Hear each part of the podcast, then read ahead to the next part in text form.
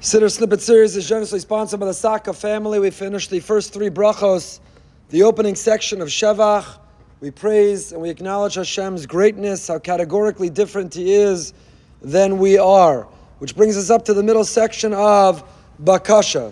On weekdays, we pivot now to turn into ask Hashem for our requests, our supplications, ask Hashem to fulfill all of our needs. We began with Shevach, as we mentioned, an introduction to the Amidah, not because we were trying to position Hashem, not because we were trying to flatter Hashem, but rather before we begin to ask Him for what we need, we have to remind ourselves why He is the address, why He is the one who can be the resource. So now that we established through Avos, Gvuros, and Kedusha, through those three themes that Hashem is the solution, He's the answer, He's the source of everything, now we turn to ask what we need and want. How many brachas are there? How many bakashas are there? 13. So perhaps you've been bothered. How can we say the same Amidah every morning, every afternoon, every evening, 3 times a day, 6 days a week? Who says that's what I need? Maybe my needs change. Maybe the world is changing. Why is it instituted on me, this text? Why do we have this formula or template that we have to all recite the same thing? So the Gemara Megillah tells us that it was none other than Anshei Knesset HaGedolah, who were endowed with divine inspiration when they authored these 13 bakashos. What they authored for us are not just particular time or particular place, what someone needs, but Anshei Knesset HaGedolah were endowed with the vision to identify what are 13 universal needs. They transcend time, they transcend space, wherever one may live, whenever one may live. These are the 13 core things that a person needs. These are what should define our priorities in life. The Gemara is essentially telling us is something critical for us to understand. That every time we say the Amidah, and every time we arrive at the middle section, the section of Bakasha, we're not just employing it as a tool to ask Hashem for what we need, but we're recalibrating our compass. We're reordering our priorities. If we get confused and we start thinking that something else is more important, maybe we have a draft tonight and we want to get a good team heading into the Major League Baseball season. Maybe a person wants a particular car or size house. Maybe a person's trying to have certain things or go away to a certain place for Pesach. Say the Amidah 3 times a day and we remember, beginning with Das, and then Hashiveinu Avinu, Slachlanu, and then we go through Rafua, and Davening ala Tzadikim, and Shema Koleinu. These are the 13 universal priorities. And the Amidah then becomes a text and a template, not only to advance what we need and what we want, but it becomes a daily, thrice daily exercise in reordering and reminding ourselves and reaffirming what our priorities are to be. If it doesn't appear on this list of 13, maybe it's important. Sneak it into Shema Koleinu, put it in at the end of the Amidah, before you say L'Ratzon, it'll take you 3 steps back.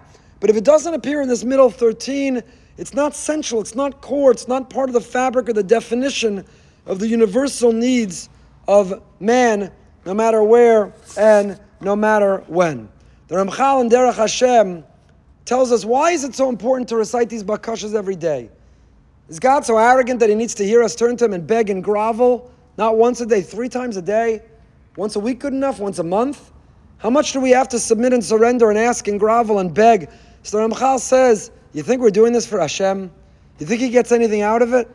We're doing this because it is an exercise in emunah, an exercise in humility. What happens? A yid wakes up and starts their day. Person goes to work. Person takes initiative. Person makes effort in any arena in life. And we start to meet success, hopefully. And we become confused and we think, who is the source of our success? We are.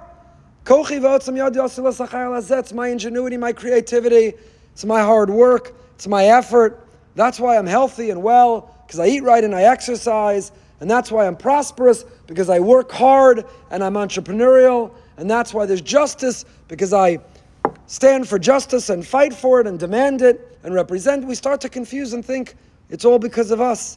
Says the Ramchal, Hashem says, Chazal say, stop. 3 times a day, stop. And interrupt.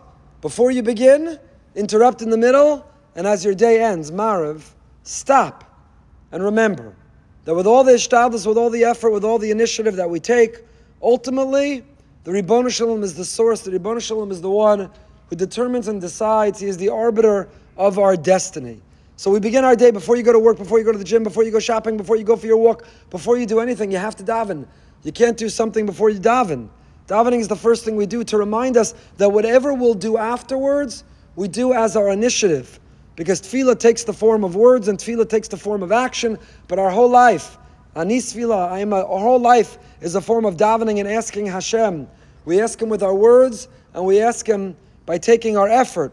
But we begin with the Siddur in order to ground ourselves and to realize that everything comes from Him. Mincha, punkt, the middle of the day, we have to remember. I thought I had a killer day in business, a killer workout. I had a killer, whatever we think we did and we did well and we did right, we have to interrupt. 13 Bakashas Hashem, whatever it is, Refainu, baruch aleinu, shmak aleinu, daven, it's all from you. And again, Marav, at the end of the day. So the Ramchal says, why are we davening? Certainly not because Hashem needs to hear it. He's not flattered by it.